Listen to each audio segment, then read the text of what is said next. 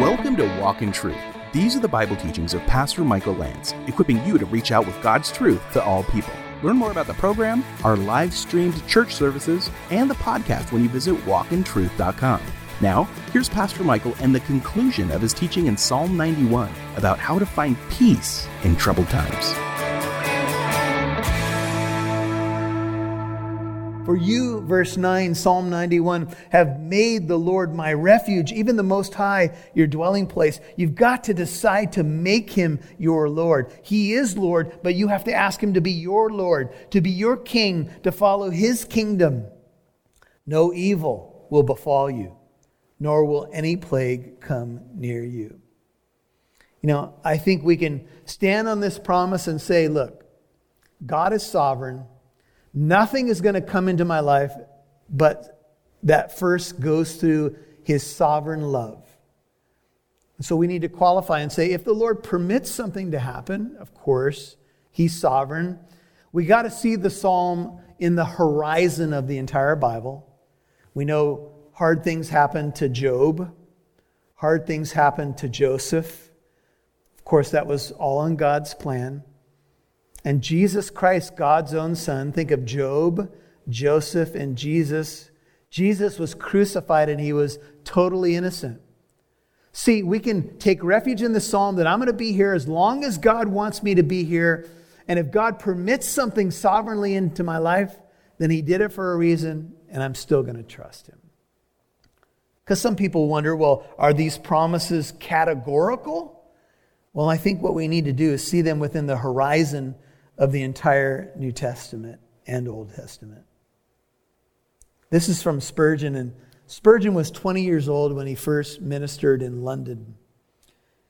Writers of the time say that the plague or cholera seemed to plague London almost every year, and people would die, and it's kind of an intestinal disorder, and it was scary.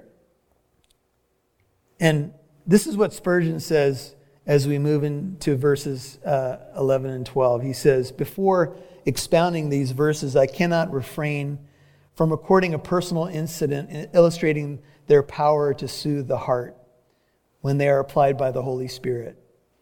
In the year 1854, when I had scarcely been in London 12 months, he was about 20, the neighborhood in which I labored was visited by Asiatic cholera.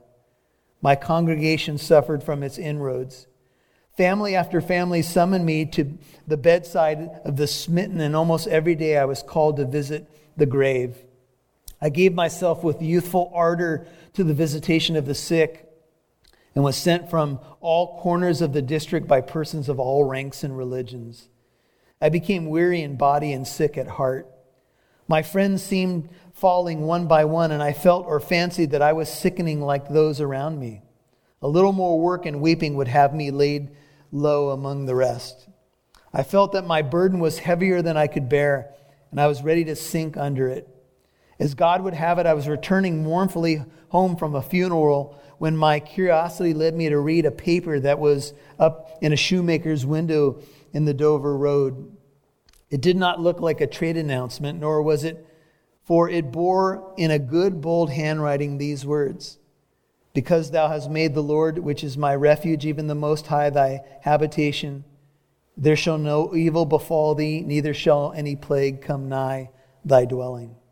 The effect upon my heart, says Spurgeon, was immediate faith appropriated the passage as her own. I felt secure, refreshed, girt with immortality. I went on with my visitation of the dying in a calm and peaceful spirit. I felt no fear of evil. I suffered no harm. The providence which moved the tradesman to place those verses in his window, I gratefully acknowledge. And in the remembrance of its marvelous power, I adore the Lord my God. Have you ever had that happen to you before? Just in the moment where you need that word, that word comes. And on that promise, it's like another layer, layer of God's armor has been placed upon you and over your soul, and you can carry on and you can go forward in confidence. I will say to you, though, that Charles Spurgeon, that I just quoted to you, suffered from ill health for many years. He was tormented by gout, rheumatism, Bright's disease. a historical description of a range of kidney problems, and many of you know that Spurgeon suffered from despairing depression. And yet he carried on. He died at the age of 57.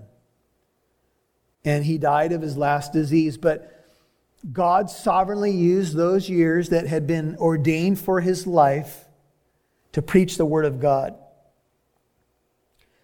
When Spurgeon died at 57, he had uh, an impact like few people over history. When he died in Mentone in Switzerland, more than 100,000 people lined the streets for the passing of his funeral cortege. Every shop along the route closed its doors out of respect for him. There were three days of services in his metropolitan tabernacle. One eyewitness wrote these words It was, a, it was a wonderful and never to be forgotten sight that passed through the London streets on Thursday, the 11th February 1892. Nothing was seen for miles but bare heads, closed blinds, and universal signs of grief and sorrow. It was indeed a memorable scene. What a lesson that Bible decked coffin preached to its tens of thousands as it passed through their midst. All classes, all creeds, all parties joined in their voice of mourning. The orphan children sang their last hymn to their beloved father as they bore out. Uh, out of their sight, for, he bore out of their sight forever. He helped so many people. He helped orphans. He preached the word. On the Tuesday, more than 60,000 people passed through the chapel where Spurgeon's coffin lay in state. At the final service on Thursday, there was addresses by well-known uh, folks, but a sign of how widely Spurgeon was respected, the benediction was given by the Bishop of Rochester. Spurgeon was prone to depression throughout his life, but he did not fear death. He preached on dying often and spoke of the Christian's eternal hope. This is the last part. The best moment of a Christian's life is his last one, said Spurgeon, because it is the one that is nearest heaven. It is not a loss to die. It is a lasting, perpetual gain. All the glories of midday are eclipsed by the marvels of sunset. And poignantly and aptly in his case, he who learns to die daily while he lives will find no difficulty to breathe out his last, breathe out his soul for his last, for the last time. You see, folks, God is sovereign over our lives, and He, our times are in His hands. And you're going to be safe and secure until He decides to take you home. And even when he takes you home, you're going to truly be under the shelter of his wings. Amen? So, as a Christian, we don't have to fear. I know there's a lot of things to be uh, maybe frazzled about right now, but my prayer is that you'll find your peace and refuge in him. A few more verses. Verse 11. He will give his angels, notice plural, angels charge concerning you. Some of you say, because I need more than one angel, right? I've heard about a guardian angel, but I need plural angels, man, to guard you in all your ways. They will bear you up in their hands, lest you strike your foot against a stone. Now, I won't have you turn there, but I will tell you, and for many of you, you, you you're already hearing this, that these verses were quoted in Matthew 4, and you can write down Luke 4, 5 through 7, by Satan to Jesus. In Jesus' temptation in the wilderness, as he went out and was tempted by the devil for 40 days, the angels were ministering to him, Mark 1, 13 and 14. Satan quoted Psalm 91. But here's what he said. He said, if you're, since you're the Son of God, Throw yourself off the pinnacle of the temple. Because it is written, he will give you his angels charge over you. Literally, you could put it this way so you won't even stub your toe. Go ahead and jump off. And the implication is God's not being true to his promises. Maybe he's not being true to Psalm 91, Jesus. And this may be more evidence that Psalm 91 is a messianic psalm about the Messiah. Throw yourself down. Because and then Satan quotes the Bible. Isn't Satan strategic? He can even quote the Bible. And maybe, maybe some of you are saying, yeah, but look at the world right now. and, and look at my own pain and, and sorrow. Maybe these promises aren't true. And Satan swoops in. But remember, Jesus responded. He said, Satan, you shall not put the Lord your God, remember, to the test. Jesus answered Satan's misapplication of Scripture and maybe even a misquote. He left a part out. But he misapplied it. We don't test the Lord our God. Here's a big lesson, Bible students, Christian. Always take Scripture with Scripture so that you don't pull Scriptures out of context and end up testing the Lord. You see, we have precious and magnificent promises here, but we also have to see them within taking Scripture with Scripture. This is what exposition is all about. It's taking Scripture with Scripture, making sure that you take a Bible verse with another Bible verse and make sure you got it right so that you don't end up being like some of the brethren in our country who've handled snakes and said, Oh, if the snake bites me, nothing will happen to me. End of Mark 16. No, you don't test the Lord. You don't do foolish things and then say, Oh Lord, get me out of it. There's a promise here about something like that. And Satan is strategic because he's coming to Jesus as if to say, You don't need to take the way of suffering. You don't need the cross. This is what we might call satanic exposition of the scriptures. We need to make sure we understand our Bibles, brethren. Because even in the last days, the Bible says that the Antichrist will come with false and lying signs and wonders. And if it were possible, he could even mislead the elect. Know your Bible. Test all things and hold fast to that which is true and good. Final verses. You will tread upon the lion and cobra. These are traditional uh, symbols of evil and danger. The young lion and the serpent you will trample down. Romans 16 20 says, And the God of peace will soon crush Satan under your feet. You'll hear more from Pastor Michael in a moment. As you know, the coronavirus pandemic has forced local and state governments to make some regulations to keep people safe. That means Living Truth Christian Fellowship in Corona, California, the church behind Walk in Truth, where Michael Lance serves as senior pastor, must resort to live streaming their Wednesday night and Sunday morning services. Many churches are having to face the same shutdown to abide by social distancing regulations. If your church isn't able to live stream their service, we invite you to fellowship with us from the comfort of your home during this unfortunate time. Visit walkintruth.com and click on church. That's walkintruth.com. Click on church.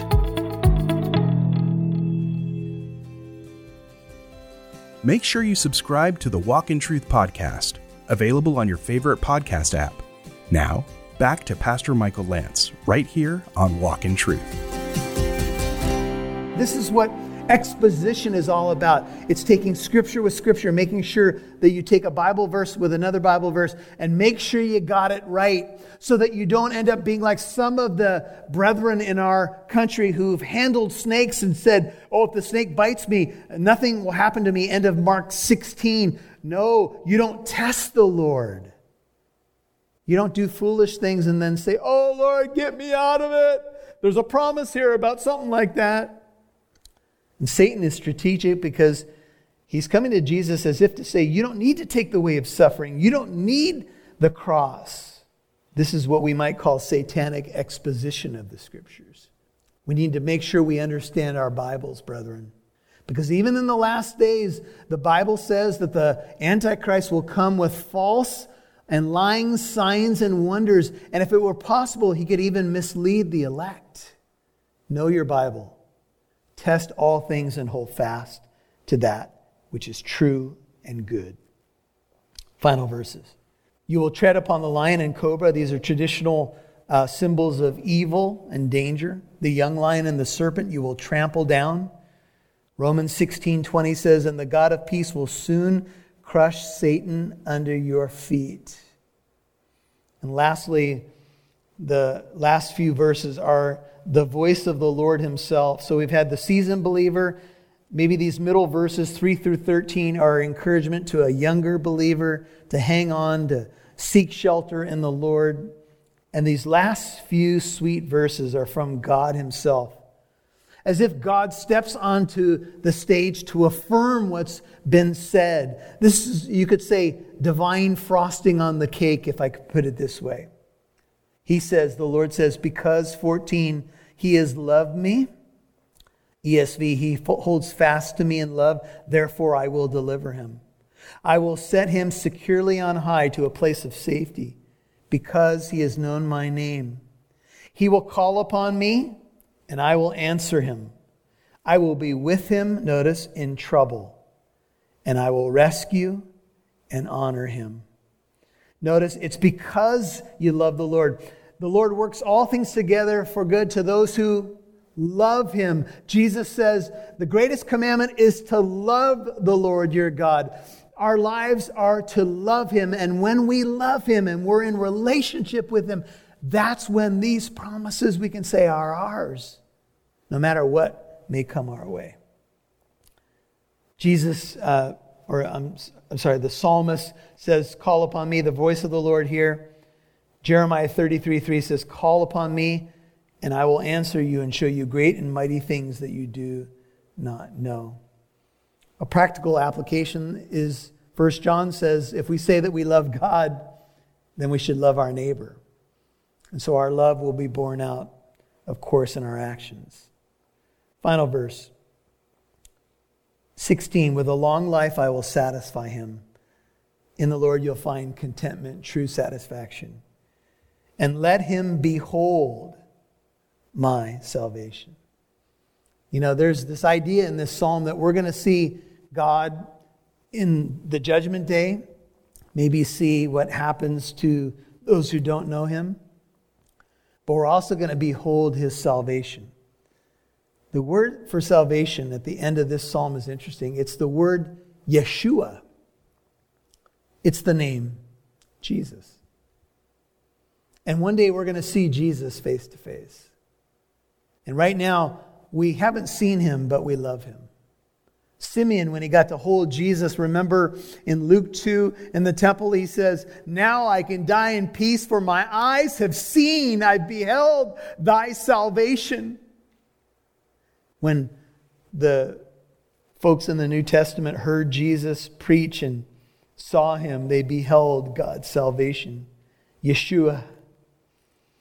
And this promise of long life is a promise that was given to Old Testament saints for obedience to the law. And I don't know how long each of us are going to live. That's in God's sovereign hands. But I know we can live well. We can spend our days living for what really matters. Psalm 23, verse 6 says, Surely goodness and loving kindness will follow me all the days of my life, and I will dwell in the house of the Lord forever. We're going to be there forever. God has been really good to us. A final quote from Spurgeon With long life I will satisfy him. The man described in this psalm fills out the measure of his days. Whether he dies young or old, he is quite satisfied with life. Can't help but think of Jim Elliot. And is content to leave it. He shall rise from life's banquet as a man who has had enough and would not have more even if he could. And show him my salvation. The full sight of divine grace shall be his closing vision. He shall look from Amana and Lebanon, not with destruction before him black as night, but with salvation bright as noonday. Smiling upon him, he shall enter into his rest. Underneath us are the everlasting arms. And one day, we're going to be at his feet I don't know if I'm going to dance. I don't know if I'll be able to even say anything, but I'm going to see my salvation, my Jesus. My Jesus, my Savior, there's none like you. As we close uh, today, I know I'm speaking to a lot of believers as we've studied Psalm 91, but I also want to encourage you if you're not sure that you found shelter underneath his everlasting arms, if you're not sure that you found that place of true peace in the Messiah, Jesus Christ, He's a prayer away.